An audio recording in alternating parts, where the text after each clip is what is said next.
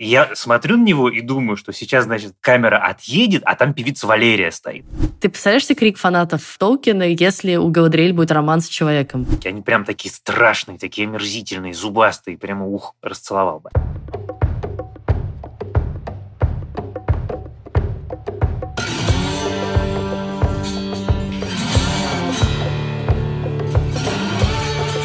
Всем привет!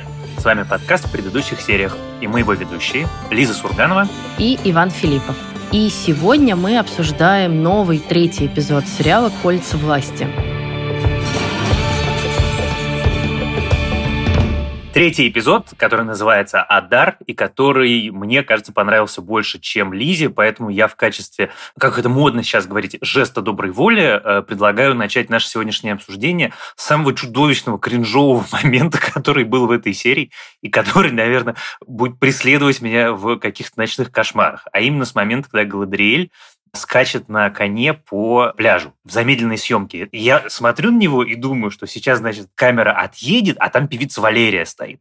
Потому что ничем другим этого объяснить просто нельзя. Я не понимаю. Ну, то есть вот у тебя сериал, в котором немыслимо красивый мир, э, детальный, в котором все это так придумано классно. Причем, мы, знаешь, мы смотрели еще, мы смотрим большой компании, и мой товарищ, когда э, мы вчера смотрели эту серию, говорит, а можно просто полтора часа камера будет дальше над Нуминором летать? Это просто очень красиво красиво.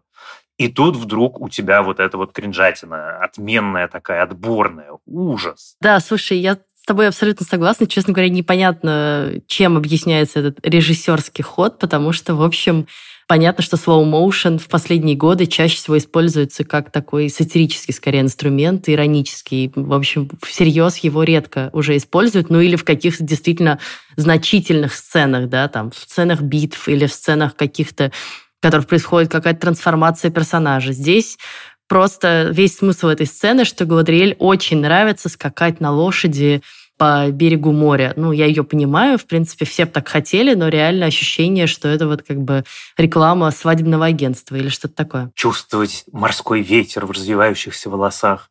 Вот, на самом деле, самое смешное, что э, недавно, вот ты говоришь про использование замедленной съемки, а совсем прям недавно есть свежий пример прекрасного, остроумнейшего ее использования, на самом деле не ее, из финала второго сезона «On the Murders in the Building», где три главных героя изображают, как будто они двигаются замедленные съемки, и это дико смешно. И вот после этого смотреть ну ладно, в общем, давай обсудим. Прежде чем мы дальше будем обсуждать, это, слава богу, был не особенно спойлер, но мы все-таки предупредим всех, что мы обсуждаем серию целиком со спойлерами, и если вы еще не посмотрели, то посмотрите сначала. Что мне понравилось в этой серии? Во-первых, наконец-то, наконец-то нам показали Нуминор. Одно из важнейших мест э, для всех последующих событий, для второй эпохи. Нуминор — это, собственно, одно из величайших человеческих королевств, э, основанное на острове. И вот мы видим его сейчас во всей красе.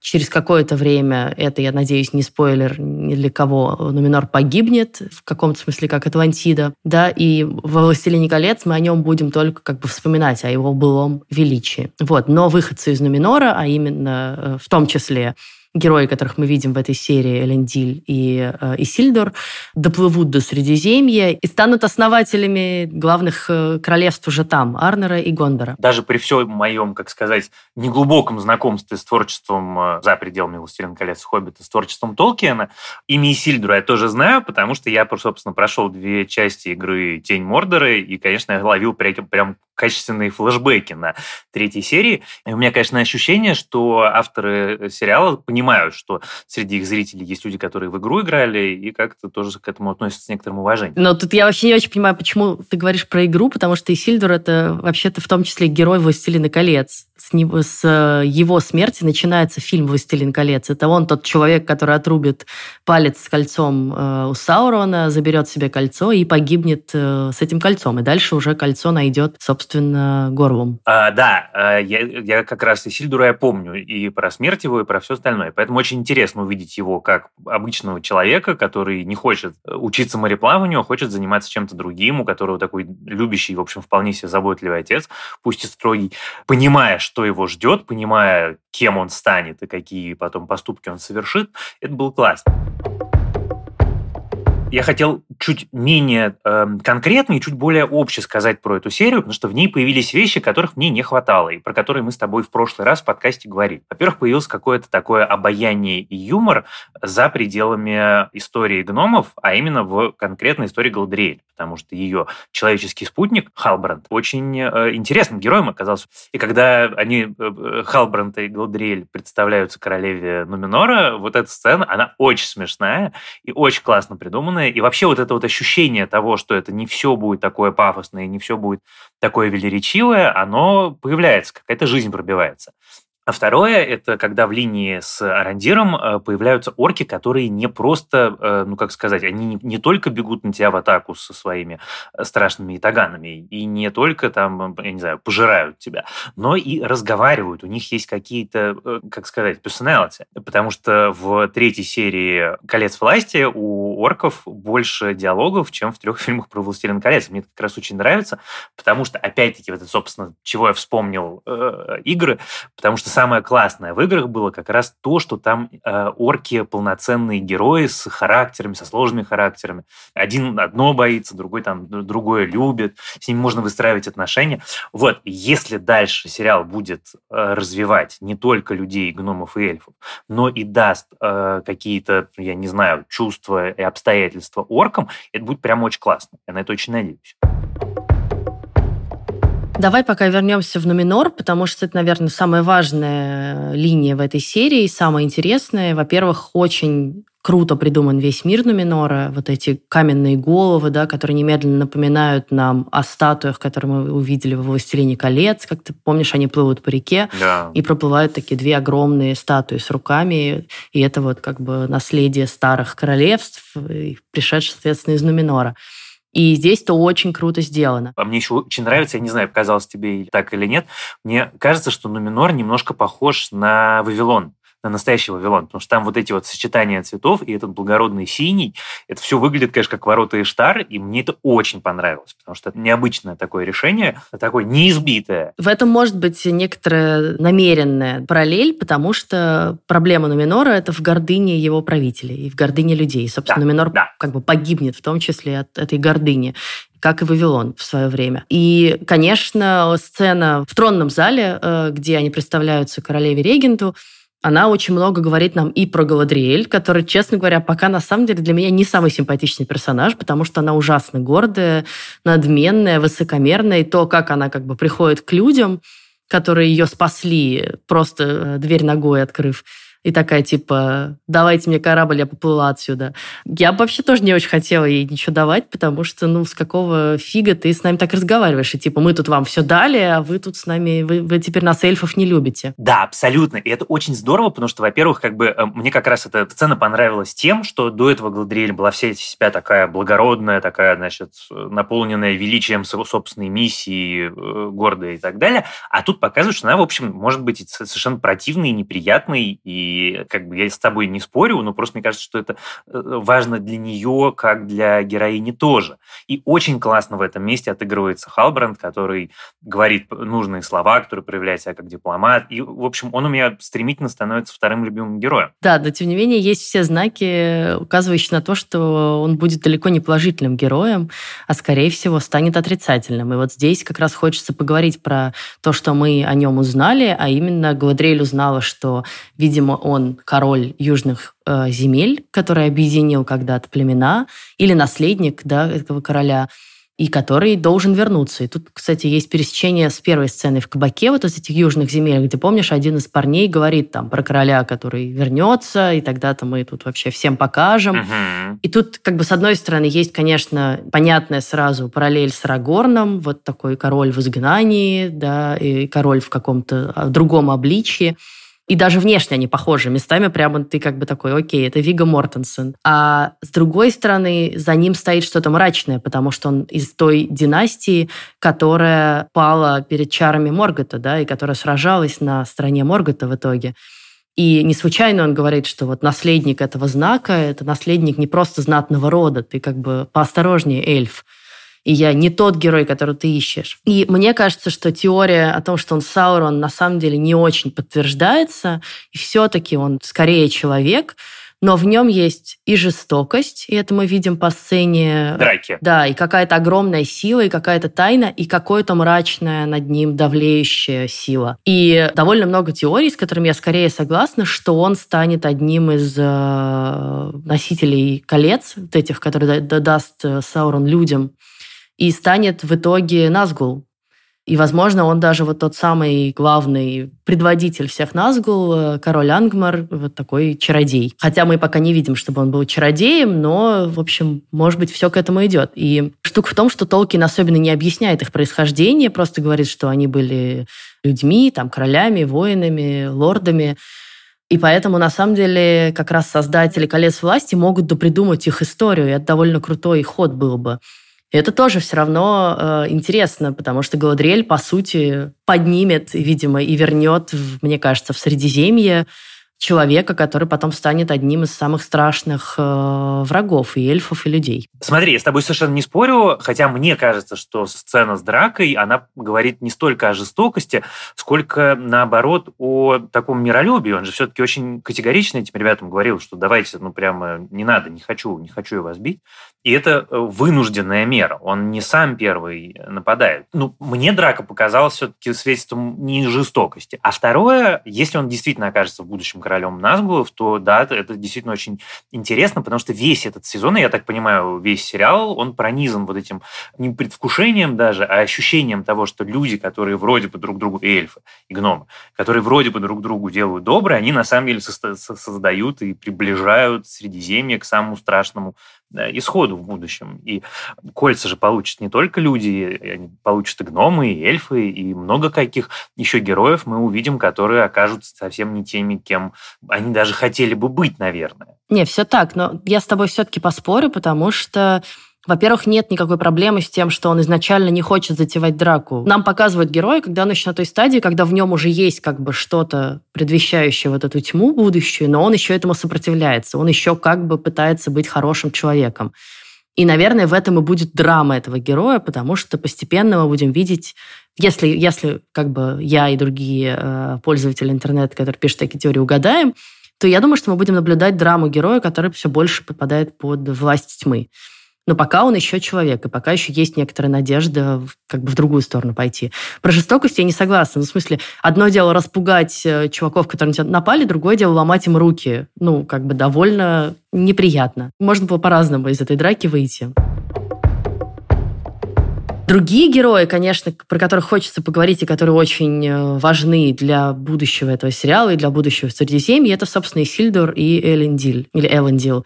Вот здесь тоже очень много сразу интересных штук заложено, потому что мы видим Исильдора, который достаточно тоже ну, не противоречивый, но в нем как бы много разных желаний заложено. И видно, что он не во всем слушается отца, да, что он, у него есть какие-то свои желания, и он будет идти поперек его воли.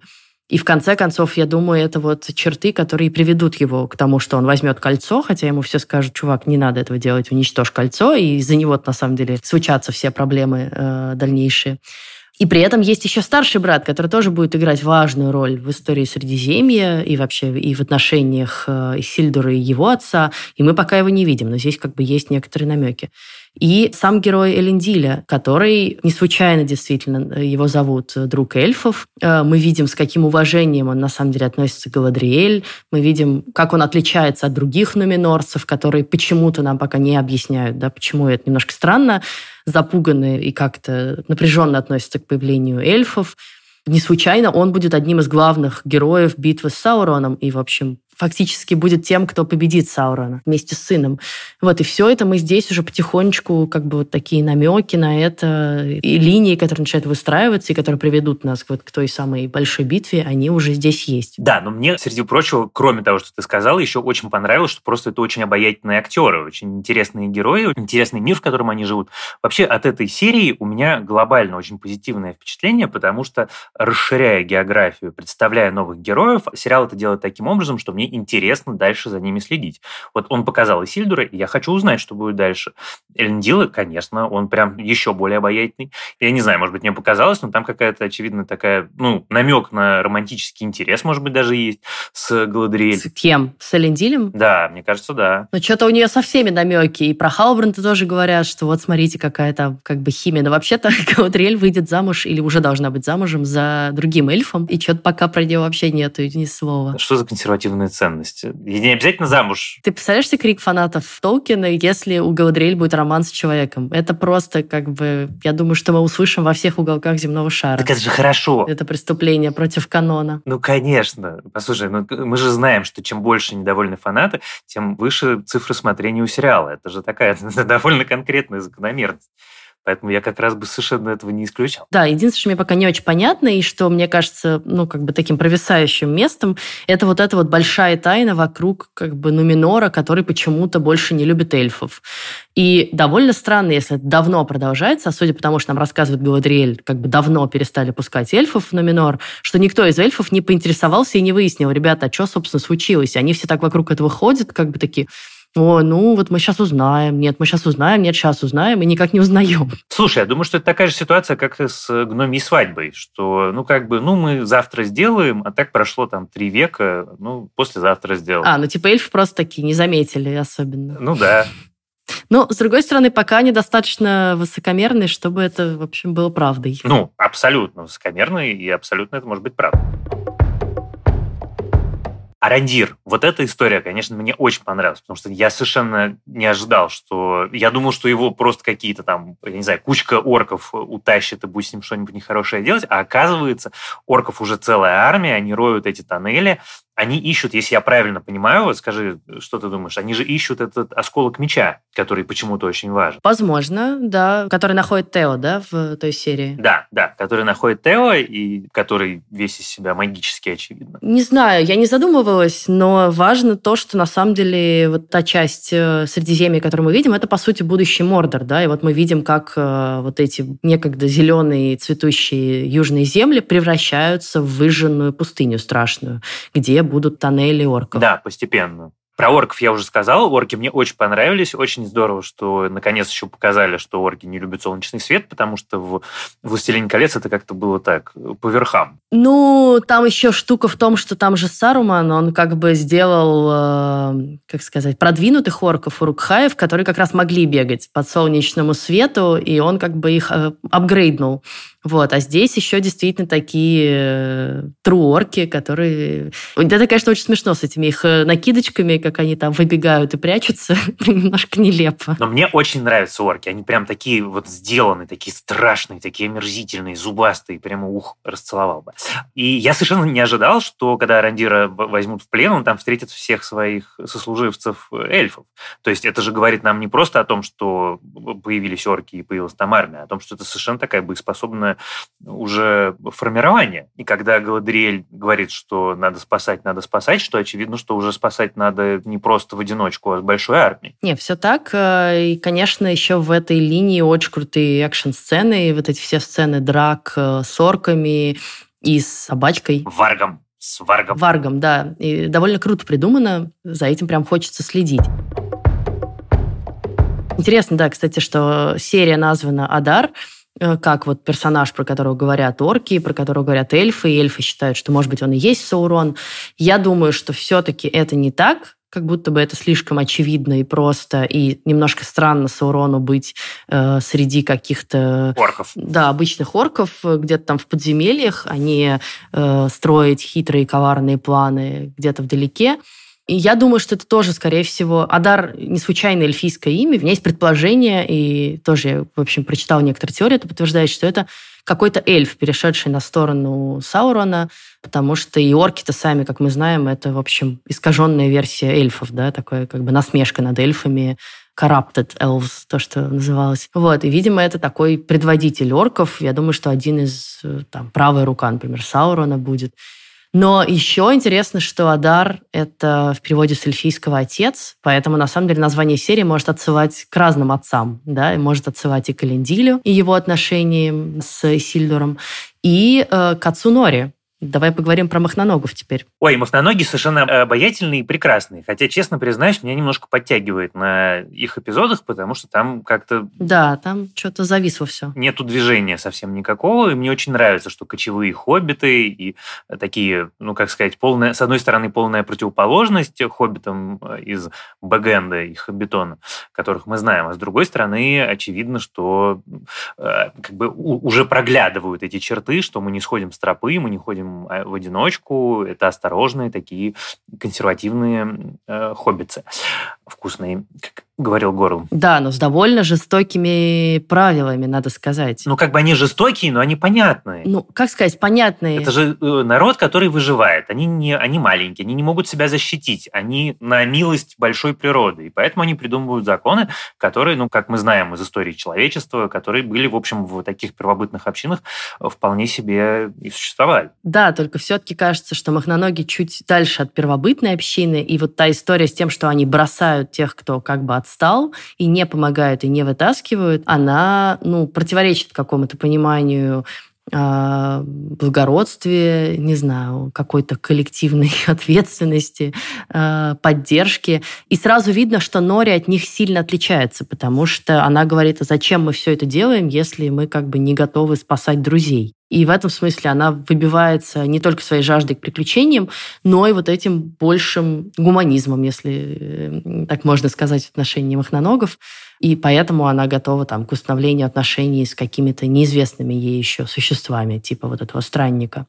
Кстати, про странника все-таки кажется, что все больше указаний на то, что он Гэндальф. Видимо, нам будут как-то объяснять, каким образом он оказался там во второй эпохе, если, согласно Толкину, вроде как маги должны были только в третьей эпохе появиться. Но э, я думаю, что там будет какой-то изящный разворот. Не, у меня есть теория, что, может быть, это просто будет история про эволюцию Гэндальфа. И типа, в третьей эпохе появился уже тот Гэндальф, которого мы знаем, Гэндальф серый, а это еще, ну, как бы, вот это прото-хоббиты, а это прото-Гэндальф. Что, как бы, формальности соблюдены. Ну да, но там вот все эти знаки с огнем, Гэндальф же волшебник, который ассоциируется с огнем, это, конечно, все не случайно. Хотя сцена, где он сидит и просто бумажку такой держит над костром, ты думаешь, блин, ну как бы правда, так настолько все тупо. Ну ладно, слушай, он только что упал упал из космоса и ударился головой. Ну, что ты от него хочешь, в конце концов? Да, я понимаю. Как бы я скорее с точки зрения шоураннеров, ну, в смысле, что это настолько как бы в лоб все немножечко подается.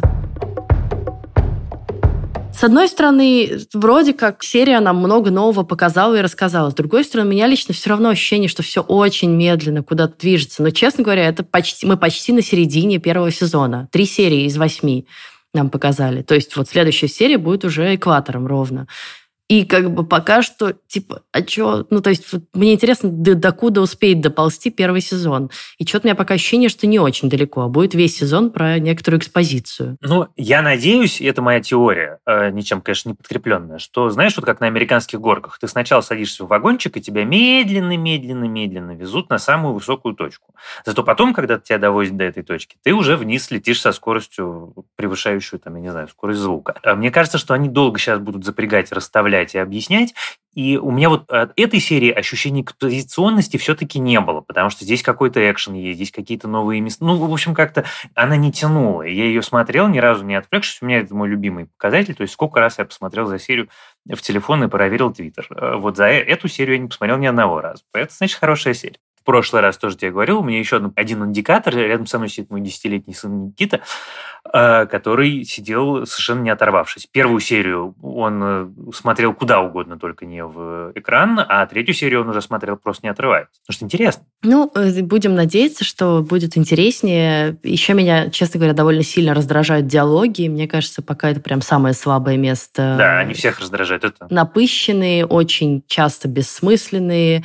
Море как бы точно знает, как нужно. Вот это вот все. Ну, в общем, хочется чуть больше легкости и человечности в них. В диалогах они совершенно проваливаются всюду, и про это пишет вся иностранная пресса. Это, собственно, лейтмотив всех рекапов, которые я прочитал, готовясь к подкасту, что с точки зрения сюжета, характеров, выстраивания мира, это очень удачная серия, но, господи, наймите себе человека, который умеет в человеческую речь, потому что это невыносимо слушать просто. Ну, то есть там действительно есть места фейспалма. Мне кажется, сценаристы и шоураннеры очень увлеклись идеей, что сценарий — это не только диалоги, то, что вот всем объясняют начинающим сценаристам, да, что это как бы вообще выстраивание мира, истории и так далее, действия. А здесь и они так увлеклись, что, в общем, забыли, что диалоги надо тоже хорошо все-таки сделать. И такие напоследок оставили и что-то там понаписали. Ну, слушай, писать диалоги – это отдельное совершенно искусство. И, конечно, я не думаю, что они прям кстати, ставили себе целью схалтурить. Просто так получилось. Ну, в общем, может быть, это исправится, кстати. Тоже же может быть. Да, ну и вот еще одна важная штука, которую мы узнали из этой серии, это, собственно, значение этого знака Саурона. А, да, Я, вот. кстати, прочитала теорию, которая совпала с тем, что нам рассказали в сериале еще после прошлого раза, что это не знак, а это как бы карта, э, карта, указывающая на Мордор и совпадающая с горными цепями, окружающими Мордор. И, в общем, как мы выяснили, все правильно, значит, Саурон оставляет, по сути, стрелку, которая говорит, чуваки, вам туда. Единственное, что не очень понятно и не очень объясняется, нафига он ее оставляет на теле Финрода, брата Гавадриэль, потому что это не то место, где ты будешь оставлять карту, да, указатель. Ты знаешь, мне кажется, это как раз скорее понятно. Это ты так бросаешь в лицо своему противнику, что типа я не побежден, будучи полностью уверенным, что противник твою, ну как бы твой сложный знак не расшифрует, что, собственно, оказывается правдой. Проходит не одно столетие, прежде чем Гладриэль понимает, что означает знак Саурон. Поэтому, в общем, это не то, чтобы какая-то такая специальная натяжка. Я думаю, что у вас, наши дорогие слушатели, тоже есть много теорий и вопросов, оставшихся после просмотра третьей серии пожалуйста, напишите нам их, напишите нам, что вы думаете, где вы с нами согласны, где не согласны. И мы даже решили завести для этого специальное место, а именно телеграм-канал, который также будет называться в предыдущих сериях. Его уже можно найти, на него уже можно подписаться. Ссылку на него вы можете найти в описании подкаста. И там в комментариях вы можете написать свои предположения и свои вопросы к кольцам власти. А мы с интересом их прочитаем. Да, в этом канале будут появляться периодически наши с Лизой посты про сериалы, которые мы смотрим сейчас, кроме э, «Дома дракона» и «Колец власти». Потому что очевидно, что не все наши слушатели Э, смотрят или, может быть, продолжают смотреть эти два главных сериала, и мы, в общем, тоже э, что-то параллельно с Лизой смотрим и с удовольствием расскажем и обсудим. Ну и вообще, я надеюсь, что там будет довольно живое место, где будет происходить много чего интересного, так что подписывайтесь. А на этом мы, пожалуй, сегодня завершим наш выпуск, посвященный третьей серии сериала «Кольца власти». Я напомню, что у нас также есть еженедельные обсуждения сериала «Дом дракона», и если вы смотрите этот сериал, то присоединяйтесь и тоже слушайте наши выпуски. А помогали нам в записи этого подкаста продюсер Елена Рябцева и звукорежиссер Алексей Шмариович. Спасибо им большое. Слушайте нас, пожалуйста, на всех платформах от Яндекс Музыки до Казбокс и YouTube. Пишите нам отзывы, ставьте нам звездочки, ставьте нам сердечки. А, еще можно писать нам письма на почту подкаст собакакинопоиск.ру. Письма мы читаем, иногда читаем их в эфире наших подкастов, так же, как мы читаем ваши комментарии и получаем от этого большое удовольствие. Приходите к нам с Лизой в наши телеграм-каналы, ссылка на которых тоже будет в описании. Пишите нам э, комментарии в других наших социальных сетях. Мы это любим, всегда читаем. А с вами были Лиза Сурганова и Иван Филиппов. До следующего раза. Пока. Пока.